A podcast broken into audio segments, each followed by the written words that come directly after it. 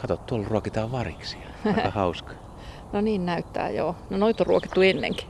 Joo, ja moneen kertaan. Ja noi tuntee myös ruokkia. Ihan varmasti. Eihän ne pelkää koiraakaan. Tänään on vaaliaamu. Joko oot käynyt äänestämässä siis aikaisemmin vai onko sulla viime tingan juttuja? Joo, viime tinkaan on säästänyt. Mä annoin ikään kuin ehdokkaalle mahdollisuuden kämmätä viime tippaa niin, että voi vaihtaa, jos tuntuu siltä. Meillä aamun teemana on tavallaan luonnossakin olevat vaalit. Ja Mä nyt pienellä aasinsillalla heitän tämän, mutta sanoisin, että nämä peipotkin, mitkä tässä taustalla laulaa, niin se on nyt yksi puolue, että on kolme neljä peippua, jotka laulaa keskenään, mutta, mutta nehän kisaa toisiaan vastaan. Ja paras laulaja tai se, jolla on komea höyhenpuku tai reviiri, niin se on aika vahvoilla ja naaras tulee ja valitsee siitä yhden puolueen joukosta sitten sen parhaan koiraa. Et musta se on vähän niin kuin vaalivoittaja tämmöinen koiras, joka saa houkuteltua naaraa. Joo, voi tietysti ajatella tolleen. Mikä ettei, että sillähän ei ole mahdollisuutta äänestää kuin sitä yhtä puoluetta, josta sen täytyy valita se paras ehdokas, jonka se löytää. Mikä ettei. Mutta tietenkin sitten, no se on niin kuin tässä mun keisissä, niin ehdokas voi vielä kämmätä, ehdokas voi laulaa huonosti ja narras voi kääntyä pois. Niin, mutta jos ajattelee, niin sullakin saattaa se puolue kuitenkin olla, että kisaista vielä niin kuin puolueiden kesken vai puolueen sisällä? Joo, mä oon valinnut puolueen, mutta ehdokas on vielä vähän silleen kiikun kaakun. Ehkä mä oon samassa tilassa niin, kuin saa, peippunaharaat tänään. täysin samassa tilassa. no, löytyykö luonnosta sun mielestä muuten vaaleja tai puolueita? Ehkä vähän, mutta mut toisen tyyppistä. Et jotenkin luonnossa kuitenkin niin ei etsitä samalla, tai no jo, jossain joo, jossain laumaeläimissä voidaan etsiä päätöksentekijää ja johtajia, mutta sekin on pitkä prosessi, eikä tapahdu yhden ainoan vaalikerran mukaan, eikä missään tapauksessa neljän vuoden välein. Mutta, mutta sitten on monia muita päätöksentekemistilanteita, joissa kuitenkin saattaa tapahtua jopa sellaisia demokraattisia prosesseja. No mistä tuosta pitäisi nyt aloittaa? Mä, jos mä jo vähän tulkitsen sun hommiin, niin mulla tuli nyt mieleen vaikka susilauma tai alfapari tai sellainen. Joku, jokuhan siellä kasvaa alfapariksi ja se myös päättää aika paljon. Joo, joku kasvaa alfapariksi, mutta use, usein kyse on siitä, että se alfaparikin voidaan syrjäyttää siinä susilaumassa. Ja ei ehkä, tai alfaparihan elää yhdessä jos niistä toinen kuolee, niin toinen kuitenkin joutuu ottamaan sen toisen puolison ja valitsee sellaisen yksilön, joka on sitten toiseksi paras beta-yksilö usein siinä laumassa. Ja sitä, sitä kautta vaan ne voi sitten lisääntyä ja muut B-saa ja elää siinä ympärillä. Ja itse asiassa aika julma on se, että se susilaumassahan on myös niitä, jos harvemmin puhutaan, niitä omega-yksilöitä, joilla ei ole mitään, minkään valtakunnan päätösvaltaa. Ja, ja ne ei, ne ei pääse ratkomaan mitään tilanteita ja ne on sen ryhmän leikkisimmät eläimet usein. Ne, jotka on valmiita hassuttelemaan ja ne on, ne, ne on vähän narreja siinä joukossa. Mutta jotkut tekijät ratkaisee sen, että mistä vaikka uroksesta tulee se alfa-uros. Mitkä tekijät sun mielestä siitä, siinä on merkittäviä? No susilla varmaan persona ja sen eläimen temperamentti ja koko ratkaisee paljon. että jos se on rohkea, ehkä vähän päälle käypäkin, niin silloin on hyvät mahdollisuudet päästä siihen alfa-asemaan. Ja sama koskee oikeastaan sitä naarastakin. Sellainen yksilö, joka vetäytyy ja on varovainen, ja jos se on vielä fyysisesti heikompi, niin ei tietenkään mitään mahdollisuutta. Mutta sitten on myös olemassa sellaisia eläinlajeja, jossa joku päätöksenteko tehdäänkin riippumatta siitä, että mikä on esimerkiksi fyysinen kunto tai koko. Ja aika semmoinen kuuluisa esimerkki tällaisesta ja mun mielestä tosi jännittävä, liittyy Afrikassa oleviin kafferipuhveleihin, jotka lepää jossain paikallaan. Ja kun pitäisi lähteä liikkeelle ja pitäisi lähteä jonnekin toiseen paikkaan syömään, niin naaraat ratkaisee, mitä tehdään. Joku naaraista nousee ylös ja alkaa tuijotella sinne suuntaan, missä hän, tämän eläimen mielestä on parhaat laitumet, minne kantsis mennä. Sen jälkeen se kattelee sinne ja vähän heiluttelee päätään, asettelee itseään se käy takas makuulle. Sen jälkeen toiset naaraat, ne pääsee äänestämään. Ja ne voi tuijottaa joko samaan suuntaan tai eri suuntaan. Ja sitten joita on eniten, niin sinne suuntaan lähdetään.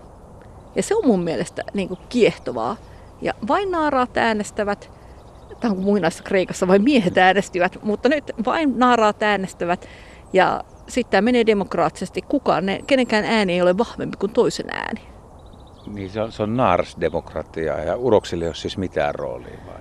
Urokset seuraa. Toikin on vähän tympeetä. Joo, selvästi tämä päätöksenteko ei ole helppo laji.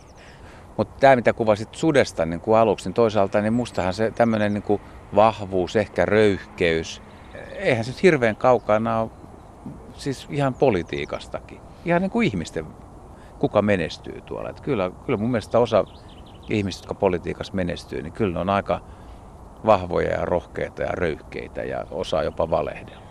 Mm, joo, voi antaa sa- kateettomia lupauksia ainakin. No voi olla, että ihmisillä on kuitenkin vähän niin kuin eläimilläkin tarve seurata vahvoina pitämiään yksilöitä. Ja se, että kuka näyttäytyy vahvempana ja esiintyy niin, että on oikeassa, niin voisi olla valheellista. Luonnossa on paljon tämmöistä valheellista esiintymistä.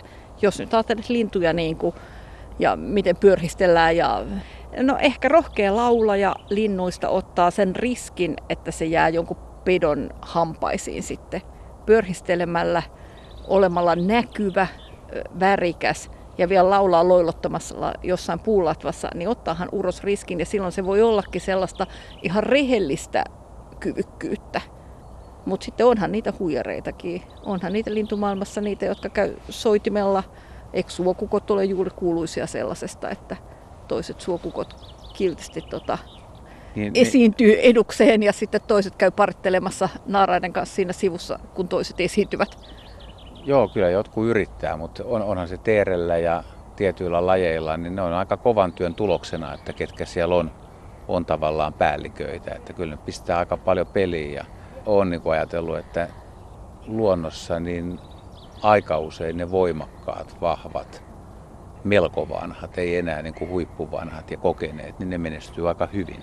Joo. Et, et, et nuoret joutuu usein odottaa vuoroaan. No mä oon ihan samaa mieltä, että toi ikä on selvästi ja kokemus on semmoinen, joka vaikuttaa. Et esimerkiksi rottakoloniat on sellaisia, jossa dominoiva rotta on usein vanha uros ja sitä seurataan. Ja se ei ole koosta kiinni, vaan se on enemmän kiinni iästä. Tietenkin jos se on ihan vanhuuden heikko, niin tilanne on toinen.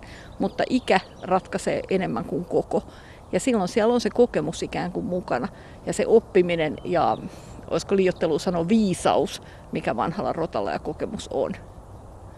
Joskus kun on katsonut naakkaparvia, niin siinä voi tulla mieleen vähän semmoinen, että kun siellähän on aika tiukka hierarkia ja siellä on pariskunnat, jotka on niin kuin arvokkaampia ja sitten on nuoremmat, jotka on siellä vähän alakastissa ja tämä tämä tavallaan pääpariskunta, niin kun naakka on niin sympaattinen lintu, niin voisi vois ainakin mielikuvissa ajatella, että ne pärjää semmoisella viisaudella ja rauha, rauhallisuudella ja tällaisella, mutta emme, emme sitä tiedä, niin kuin, että miten naakoissa tämä kuitenkaan sitten ratkaistaan. No, voisi ajatella ainakin evolutiivisesta näkökulmasta sillä tavalla, että minkään parvieläimen ei kannata käyttää energiaa riitelemiseen, turhaan riitelemiseen, vaan että kyllä se olisi parempi saada ne välit niin kuin mahdollisimman nopeasti selväksi ja sen jälkeen lopettaa riitely, koska sehän lisää siinä parvessa joka ikisen eläimen riskiä jäädä ö, jonkun pedohampaisiin. No entäs se, että vielä kun ajatellaan sitten, että me puhutaan aika paljon nyt niin kuin tämän yhden lajin, yhden puolueen jutusta luonnossa, niin esimerkiksi räkättirastas. Niin joskus kun on, on Helsingin Lauttasaaressakin tutkinut niitä ja käynyt katsomassa niitä kolonioita, niin tämmöinen räkätit on siis yksi puolue ja se puolue tarjoaa monelle muulle linnulle aikamoisen edun. Esimerkiksi kultarinnalle, mustapääkertulle, pajulinnulle, peipollekin pesimäpaikan tai vaikka naurulokki yhteisö. Vesilinnut tulee tukkastutkat pesii siellä naurulokkien joukossa, niin pitäköhän mä tällä haen? Sitä, että yksi mahtipuolue niin ajaa kaikkien asiaa. Mm. Joo, toikin on totta. Mä oon enemmän miettinyt, että ne ei olisi ehkä välttämättä niin kuin puolueita, vaan voisiko ajatella sillä että olisi sellaisia kiltoja kuin keskiajalla oli, että edustettiinkin jotain ammattikuntaa. Ja sä et voi siirtyä siitä ammattikunnasta pois, vähän niin kuin, no siitä lajistakaan ei voi siirtyä pois. Ja jos se räksä olisikin tällaisessa ammattikunnassa joku, jonkun sortin vartija tai joku poliisityyppinen ja, ja ikään kuin pitää huolta siitä pesästä ilmoittaa kaikista tota, mahdollisista pedoista tai muista uhkista. Niin, ne on sama, se on kumminkin no. samaa ammattikuntaa, siis jos siellä räksäkoloniassa jotkut muut pesi, niin ne on, ne on, ne on kaikki työläisiä, mutta vähän eri sorttisia jollain Niin, muotoon. ne tekee vähän eri hommia. Toi onkin aika hyvä. Ei tullut ajatelleeksi tuollaista. Tässä sulla nyt hiljalleen niin selkiää nyt tämä tämän päivän äänestys. Öö, en tiedä. En, en tiedä, auttaako tämä, tämä eteenpäin. Ihmisten maailma on vähän toisenlainen. Mutta joo, joo jotain, jotain yhtymäkohtia selvästi löytyy kuitenkin. Ja mä luulen, että se, että sen yhteiskunnan on pakko toimia ja niiden palasten on pakko pelata yhteen, niin se on niin kuin jotenkin laumaeläimiä, laumaeläimiä ja mukaan lukien ihmiset siihen yhdistävää. Että on ratkaistava, miten yhdessä toimitaan, vaikka kaikilla on erilaisia ö, haluja. Ja tiedätkö, vaikka joku lintuparvi laskeutuu muuton jälkeen, toiset on paremmassa kunnossa, ne jaksaisi lähteä lentoon vaikka kolmen tunnin lepäämisen jälkeen. Toiset ei jaksaisi. Ja miten tehdään sitten se ratkaisu, että lähdetäänkö vai ei? Kuka ratkaisee, että jäädäänkö tähän syömään päiväksi? Jonkun tekisi mieli jäädä päiväksi, se olisi sille yksilölle paras vaihtoehto. Mutta sitten samalla, jos se jättää ne kaverit, niin se jää ilman sitä suojaa. Ja se joutuu niin pelaamaan sen yhteiskunnan säännöillä ja koko ajan joustamaan ja tekemään kompromisseja. Arvaa kuinka monta kertaa mä oon miettinyt tota samaa. Ja kuka sen ratkaisun tekee? Tai mitkä linnut? Niin, mä luulen, että kyse on myös niinku siitä massasta, että kun siellä alkaa semmoinen levoton liike lähtee, niin joko ne lähtee mukaan siihen levottomaan liikkeeseen tai ei. Ja ehkä siinäkin on jotain semmoista äänestyksen kaltaista. Ja kun tarpeeksi iso joukko on valmis lähteä, niin rps, niiden muiden on vähän pakko mennä mukaan. Niin mä kuvittelisin. Niin se varmaan menee, mutta voi olla, että ne on isoilla linnuilla, niin kun niillä on vielä perhekuntia mukana, niin ei ole niillä tieto. On sääliä siitä. Ei, ei, vaan mä ajattelin, että siellä on niin vahvoja pariskuntia, vahvoja pareja. Ehkä se vahva naaras on kuitenkin aika vahva. Että jos se päättää, että lähetään, niin se tosiaan tarttuu niihin lähihommiin. Ja sääliinen kyllä oikein usko, ellei nyt ole ihan omia ellei poikas. Se omat poikas. Niin. niin. Mm. Et, et, se on sitten niin heikomman nuoremman pariskunnan, jos poikasta jaksaa lentää, niin ne sitten jää. Joo, eli no se on eli pudotuspeli se taitaa sekin olla. Että. Joo, aika julmaa pudotuspeliä tässä tapauksessa.